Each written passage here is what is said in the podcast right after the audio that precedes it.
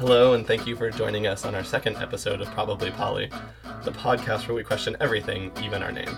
I'm your host, Michael Haig. I write, speak, and produce art about polyamory and polyamorous ethics, as well as the larger umbrella of ethical non monogamy. I've been a practicing polyamorous for about nine years now. I'm Lacey. I'm your co host and producer. I've been practicing polyamory for five years. So, at the beginning of every episode, we're going to ask a question. And today's question is Why do you think that the philosophical perspective is particularly important to polyamory?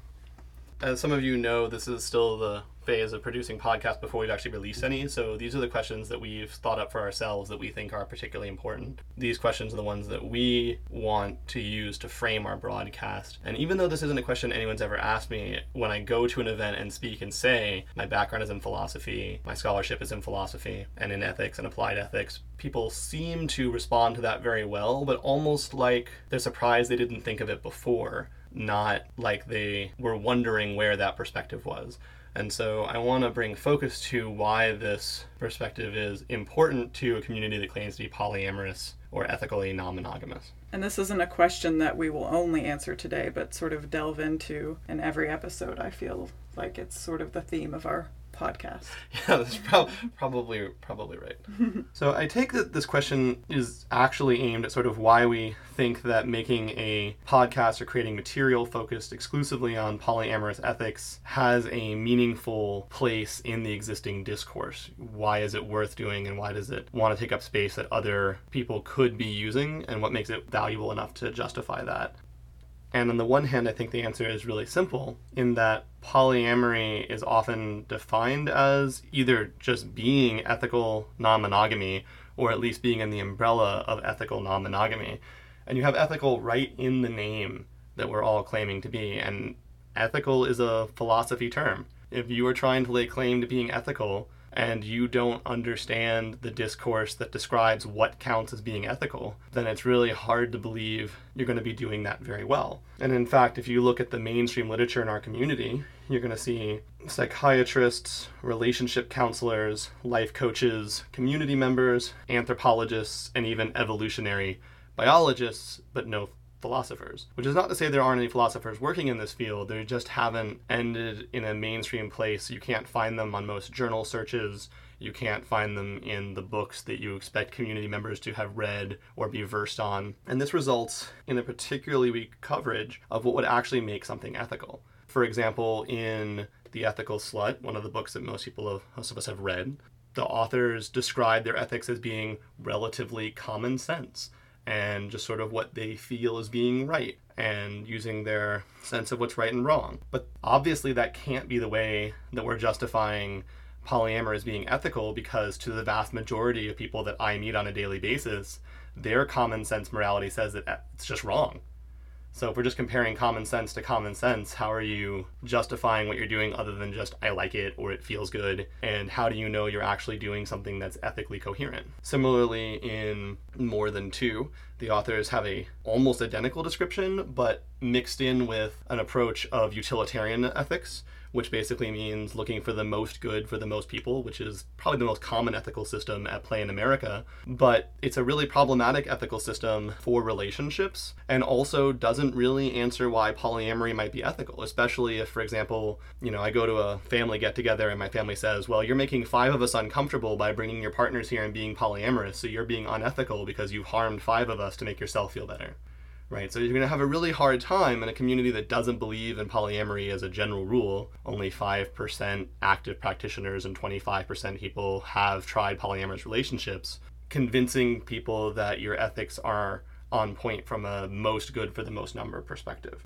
So we need some sort of basis to figure out how we're behaving ethically and then most importantly to actually behave ethically relative to our partners because we're in, in a sense, uncharted waters. We can't rely on the commonplace wisdom of what is going to be healthy and what's going to be unhealthy and how we can refrain from harming the people that we actually really love because for many of us we're getting into something that we have no basis for we can't turn to our parents and say well what should i do in this situation because as you all know, many of them will respond, don't be polyamorous. And so you're not going to be able to actually get good answers about how to be ethical unless you take time to study the ways in which we can treat multiple partners and balance multiple concerns and multiple perspectives and multiple backgrounds and multiple ethical systems together in order to come out with a uh, positive, healthy, happy outcome.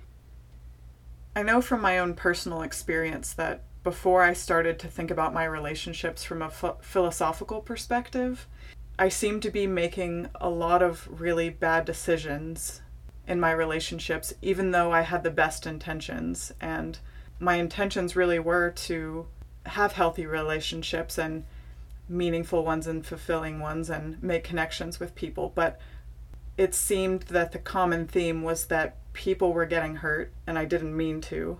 And I sort of always felt paralyzed in difficult situations that didn't seem to have a right answer.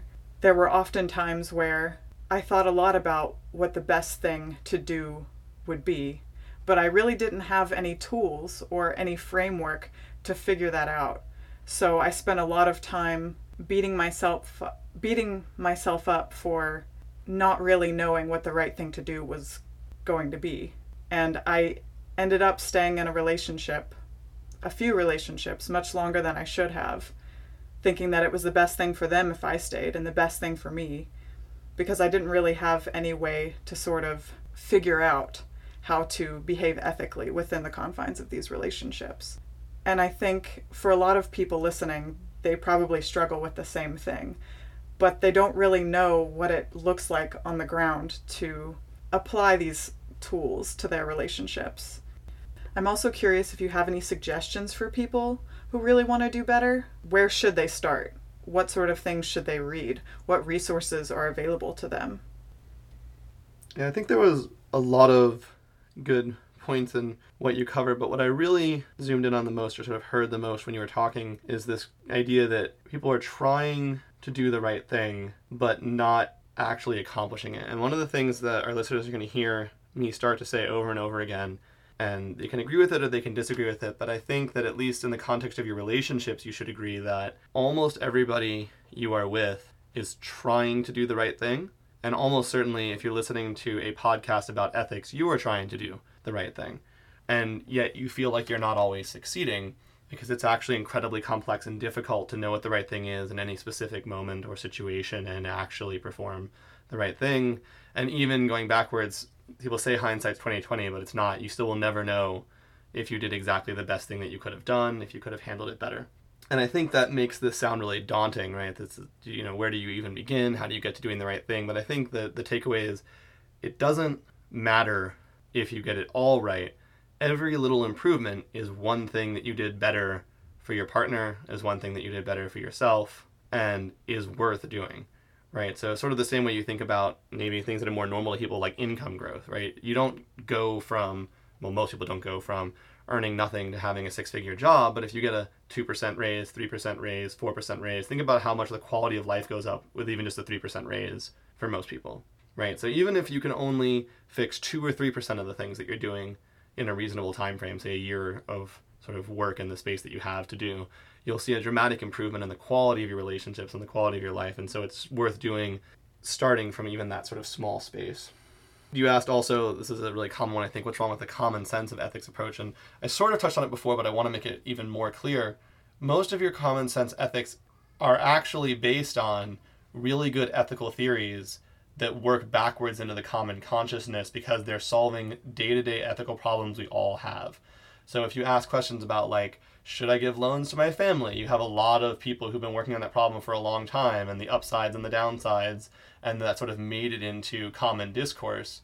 You don't have that kind of discourse for polyamorous relationships because the variables are so much different than the monogamous structure that you're dealing with, right? So I'm listening to the radio the other day and people are asking the question, should you even be able to have friends of the opposite gender once you get married? Right? And they, the, the host actually came down saying that you can't that it's it's unethical to make friends of the opposite gender once you're married because you'll just be a terrible cheater. Right? So if this is the kind of day-to-day advice that you're getting as your basis for your common sense and you're polyamorous, it just has no hold or bearing at all. And so you really don't have that common sense to draw from. You just have the illusion of that common sense. You can kind of remember what you did in monogamous relationships and try and sort of jam that round peg into the square hole of polyamory and see if you can make it fit. But it's always going to have those edges that keep you not doing something that's as helpful as it could be. All right, that's our time for that question. I, I think I'm pretty comfortable with how we how well we answered um, the question or hit the major points that I wanted to hit. I think people really understand now that there is a utility in sort of examining their relationships from this perspective that even if they feel like it's really difficult now that there is some sort of alternate method in having healthy and fulfilling ethical relationships especially in regards to not having to be perfect for it to be valuable sort of how to enter but i didn't get to answer some of the questions like what resources would would i look into that i thought were really important that you asked as a starting point um, so even though it's a little past time, I'm going to steal that and say I, I think actually for the first thing you should really look into is not even necessarily polyamorous related, but an ethical system that you can believe in, right? That you find consistent and valuable. When you say ethical system, can you explain to them what you mean? Yeah, yeah. Sorry, bad bad habit. Uh, so uh, there's a lot of different sort of theories that explain why something might be good or bad. So uh, I did touch briefly on utilitarianism, which is sort of the most common American ethical system, uh, aside from maybe Christianity, uh, which says things are good if they cause the most pleasure for the most people and avoid the most pain, or cause the most happiness actually in modern utilitarianism and avoid the most unhappiness or sadness or something, or suffering, right? Avoid the most suffering. The system we're going to employ primarily on the show is existentialism, which is sort of the system that comes out of European thought following World War II and tries to explain why it's not okay to commit genocide, for instance. Even if in theory that might actually somehow improve the, the world for everyone else, because you know that was some of the undergirding theory of, of that, right? The idea that if we got rid of everyone that had bad genetics, we'd all be healthier and happier. So even though there was some suffering, the ends justify the means idea, which is one of the problems that utilitarianism has, especially in individual interactions. Uh, that's a lot. There's, there's, there's, a lot of theories there. Um, but uh, like I said, I would. Uh, so I would. I would investigate. Let's, let's make it simple.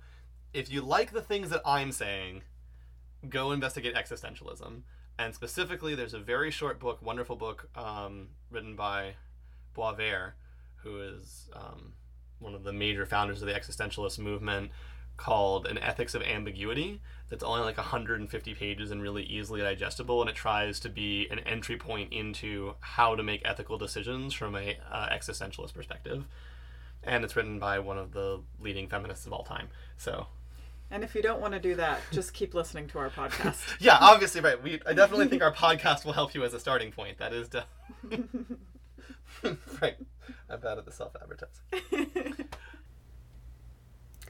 Today, I want to talk about consent. And while this does include talking about what consent means, that's not really the focus of this episode. Rather, my goal here is to lay out how consent can form the basis of a system of ethics, which works exclusively inside of interpersonal relationships. If that sounds intimidating, it's really not. You employ ethical systems all the time, you just don't necessarily have the words to describe them. For instance, whenever you ask yourself what you should do, and then you weigh the moral factors in play, you are applying some ethical system. What I am suggesting is that we replace your default system, which is instilled in you by a society that rejects your entire lifestyle and which has many goals which are ultimately unhealthy for you, such as consumer culture and guilt culture, with a well considered system designed exclusively to foster ethical treatment and equality of yourself and others in your interpersonal relationships. I say interpersonal relationships to highlight that this system of ethics is not workable to apply to other forms of relationships, such as business relationships or to the world at large. As you are most likely aware, power dynamics which are in play in the larger world tend to push in on and erode consent, making it a poor basis for ethics outside of interpersonal relationships. For example, many people who do think that consent can make the basis of ethics will claim that we don't need a minimum wage because people have to consent to work in the first place.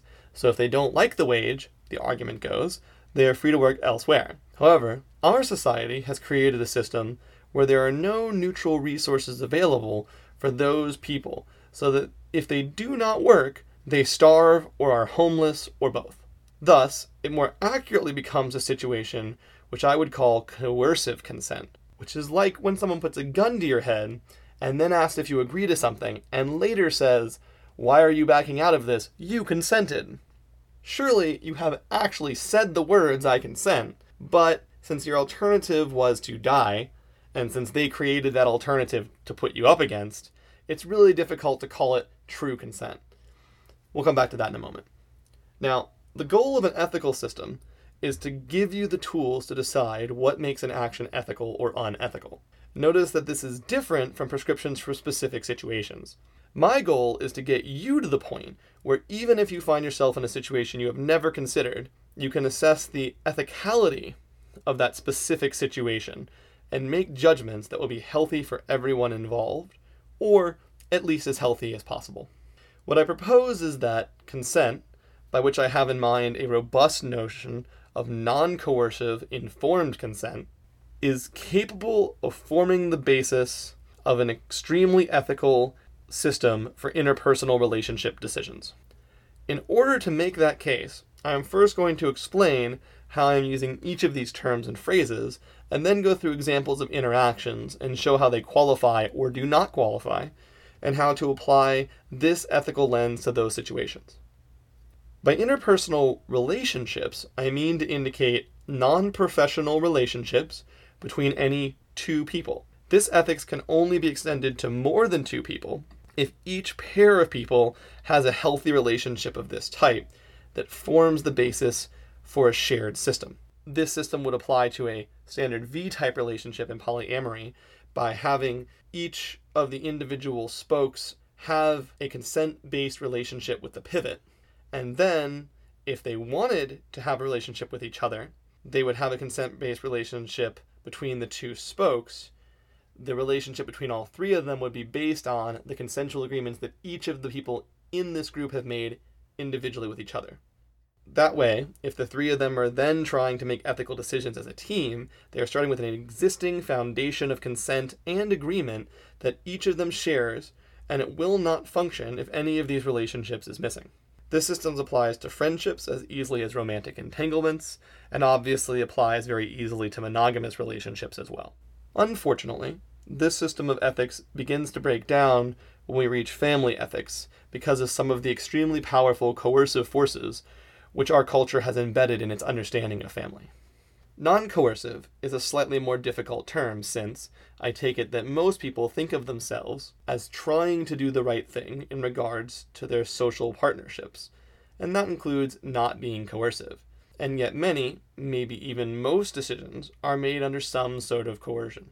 Hopefully, with time and effort, I can make the more subtle elements of commonplace coercion more visible.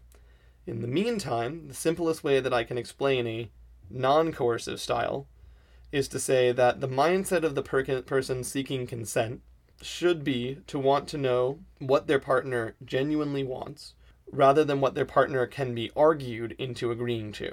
This is not to say that discussion is bad, far from it. But I wanted to phrase this introduction as neutrally as I can, because if I say something like, the mindset should be to want to know what your partner genuinely wants rather than what they can be coerced or manipulated or bullied into accepting, then you might immediately go into a defensive position that will make it hard for you to hear what I have to say because you don't think of yourself as doing those things.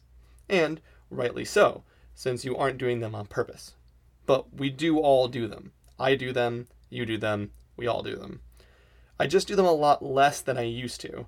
But don't be upset that you do them. Instead, realize that we all have a lot to learn in order to get to a place where we do them as little as possible. My favorite metaphor for this is martial arts or yoga instruction. Since we, as a culture, seem more familiar with yoga, I'll use that instead.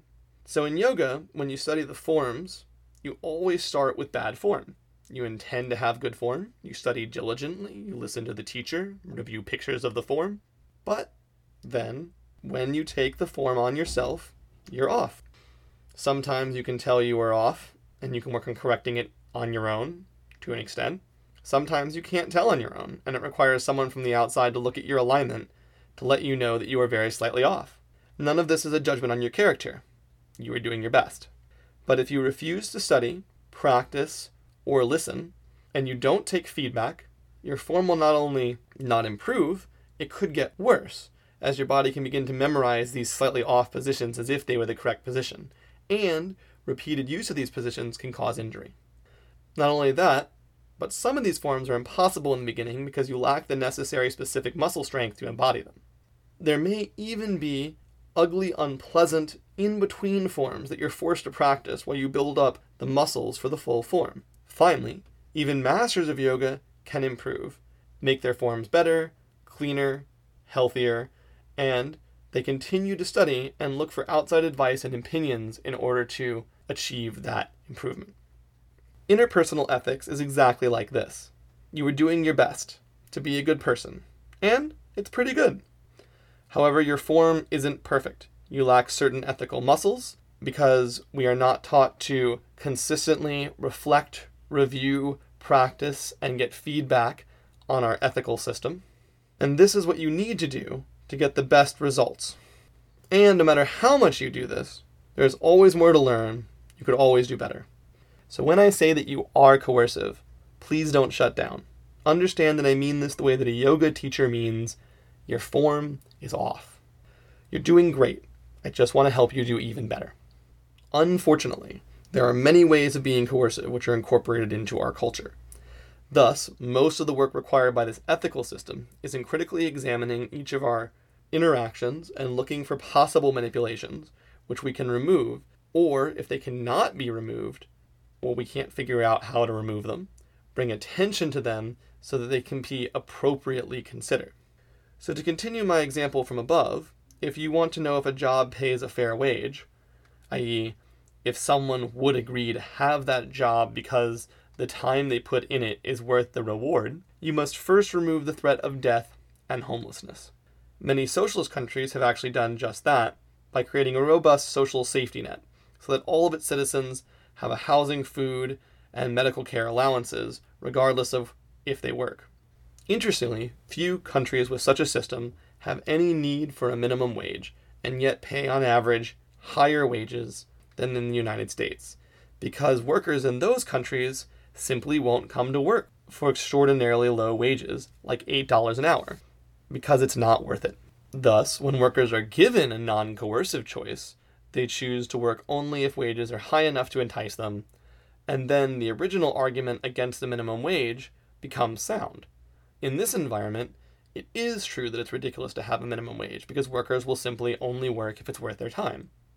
If workers are free to reject working, no minimum wage is necessary. But if workers will be harmed by rejecting working, then you cannot call that non coercive consent. So there are ways to modify existing systems to remove the coercive element and get at the actual decision the person in question wants to make. I know that's a business example, but it's a universal experience for most of us, and I think quite illuminating. Now, let's go ahead and translate that example into a common relationship equivalent. Many couples in the poly community have to go through a process of opening up, which is when one or more of a previously monogamous pair indicates their desire to be in an open relationship. Unfortunately, it is often the case that one of the partners has or controls most of the wealth of the pair, even maybe all of it. And then there is the threat that non agreement from the other member will result in disenfranchisement. In this case, true consent can be very difficult to acquire. After all, if I believe that saying no to my partner's desire to open up my relationship will cause me to lose access to my home, or my children, or both, then I'm unlikely to give my honest opinion about that choice. This introduces the very real problem of power dynamics to this ethical system. If there are any power dynamics in play, they have to be removed or mitigated as much as possible, and what is left must be constantly centered in the decision making process. So, in the above example, if the financially dominant partner creates a trust fund that will support their partner no matter what happens with the relationship, or splits their resources equally and sign binding agreements to equitably share the children, then a real non coercive discussion about opening up their relationship becomes possible. But even then, you can go a step further, and there are certain types of questions that you could ask if you're not sure what your partner really feels that will give you some sense of if you are accidentally coercing them because of some system that they have in play inside of themselves. So, for example, you may ask a question like If choosing not to open up would mean no risk of losing me, but instead we would go back to having the monogamous relationship we've always had, would you still want to open up? Because it may be that it's not about the finances of the children. This person loves the life that they've built with you. They don't want to lose it and they don't want to risk damage to it. And they feel that saying no to you in this case will guarantee that loss and that risk. Now, it may be that you do need to break up with them. It may be that you do need to go separate ways. But if you want to actually see if they really want something, you have to ask the sorts of questions that get at what they truly want, not simply what they can be convinced to do, at least as a starting point to move that discussion and that possibility of consent forward. Next, let's look at what it means to be informed in the context of consent. By informed, I mean that each party has shared any information about whatever decision is currently in play, which either they themselves would find relevant and want to know, or which they have reason to think that the other party would want to know or find relevant. The goal here is to give your partner as much agency as you can. Giving them all possible information, combined with removing any coercive threats, allows the person to make the most honest decision about what they want for their life and treats them as an individual rather than an object to be acquired or used by you. You may correctly object at this point that providing all this information may itself be unethical or put you in an ethical conflict, or appears to oblige you to violate other consensual agreements that you may have with other partners. You aren't exactly right, but you aren't exactly wrong. Unfortunately, sometimes doing the right thing and doing what you want are not always one and the same. Sometimes, oftentimes, perhaps most times, being more ethical means getting less of what you may think you want. I say think you want because I actually think that living one's most ethical life leads to more rewards in the long run than acquiring the things that you imagine that you will want in the short run. But this is part of what makes being ethical so difficult. But we'll skip the why be ethical speech for today, since we're running low on time. And instead, let's look at such a difficult situation and see how we can resolve it to the best of our ability. So let's say that you have a longtime partner and a new partner. Your longtime partner has asked you not to share any details of their sex life, and you have agreed. Now, your new partner, who in this example does not have a fully developed relationship of their own, friendship or otherwise, with your longtime partner, has indicated that they would not like to sleep with a partner who has had, quote, too many sexual partners, or who has had an existing partner who has been with too many sexual partners. End quote. Now, you don't know what this new partner's exact idea of too many looks like, but you're fairly certain it's more than your longtime partner has had, but less than the number that you have. Thus, you know that your new partner would like to know about your longtime partner, but also that you do not have consent to share that information what do you do? For now, we'll put aside the personal and ethical questions of if your new partner should be making relationship decisions based on the number of partners. It is not your place to tell your partner how they should choose who to sleep with. Doing that is likely to be coercive. For now, we are going to assume that you have no privacy boundaries around sharing the number of partners you have been with.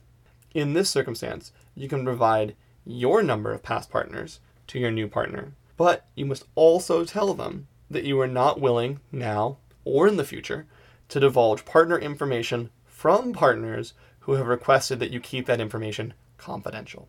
You can discuss with your new partner if what they're really worried about from your other partners is whether or not there's a health risk and that you're happy to discuss the health risks, if any, of yourself and your longer time partner, assuming that your longer time partner has given you the right to discuss health risks. But of course, if you can't discuss the health risks that you are in, you should not be sleeping with new people because they have the right to know. So, for most poly people, even relatively private poly people, if there is an STI or other health risk associated with uh, sleeping with their partners, they usually will give you permission to discuss that. And you may also point out that while your new partner may think that how many partners you have had is relevant because it not only indicates health risks, but also maybe says something about the sorts of relationships that you value um, and whether or not you would be a good match for them, you can note that this at best only applies to you. Your new partner is not deciding whether or not they should sleep with your longtime partner, they're deciding whether or not your personality meshes well with them. So the only risks posed by your longtime partner, which should be relevant, is whether or not they pose a health risk. And you could indicate to your new partner that if they really want to know all that information about your longtime partner, they can get to know your longtime partner, develop a friendship relationship, and ask them uh, themselves when they have developed that level of trust and communication. Now, this decision and this discussion may result in your new partner not deciding to sleep with you because they will feel, most likely, that no answer indicates a quote wrong answer, and that sucks and it's sad. But it's their decision, and you have to give them the option to make that informed decision. And in this case, you've now done the right thing by giving them all the information that you could honestly and ethically give them. And if you two do disagree this fiercely on what safe and ethical habits you would like to cultivate, you may not be a great match in the first place. So, finally, when I say consent, I intend to indicate mutual agreement of relative equals with no mitigating circumstances. In other words, I use consent here much like its legal definition, which, as you can tell, I think is quite lacking, which is why I have to add the terms informed, non coercive before I say it every time I say it. But keep in mind that the legal definition doesn't apply if you're talking about consent between a minor and an adult, or if any party is under the influence of drugs, or if one of the parties has been deemed mentally incompetent. Now, I do realize that you can have more relationship interactions that fall outside of the moral constraints as I have discussed them here. I am not saying that anything that fails these tests isn't moral. What I am saying is anything that passes all these tests is going to be as moral as you are capable of being at that time, and that the further you get from these principles, the murkier, more difficult, and more uncertain moral direction becomes. Fortunately, this section of the show is only 20 minutes long, and I think I am either at or over my time for today. So we'll have to save those more difficult ethical quandaries for a later time. I would love to tackle more examples, and luckily for me, as we move forward, I'm sure I'll have that opportunity. Even more lucky for me, I will probably have the opportunity to apply this system to very complex, unique questions posed by listeners. I could and hopefully will write a whole book on just this topic one day, so there is a lot more information, both backing up this approach and filling in how it should be applied, that you can't simply learn in a single sitting. But if you bear with me, I think you'll see it play out as we move forward and understand more and more about how you can apply it to improve your own life. Thank you for tuning in today. I hope you have a safe, happy, and healthy week. And I hope that you'll join us next time on Probably Poly.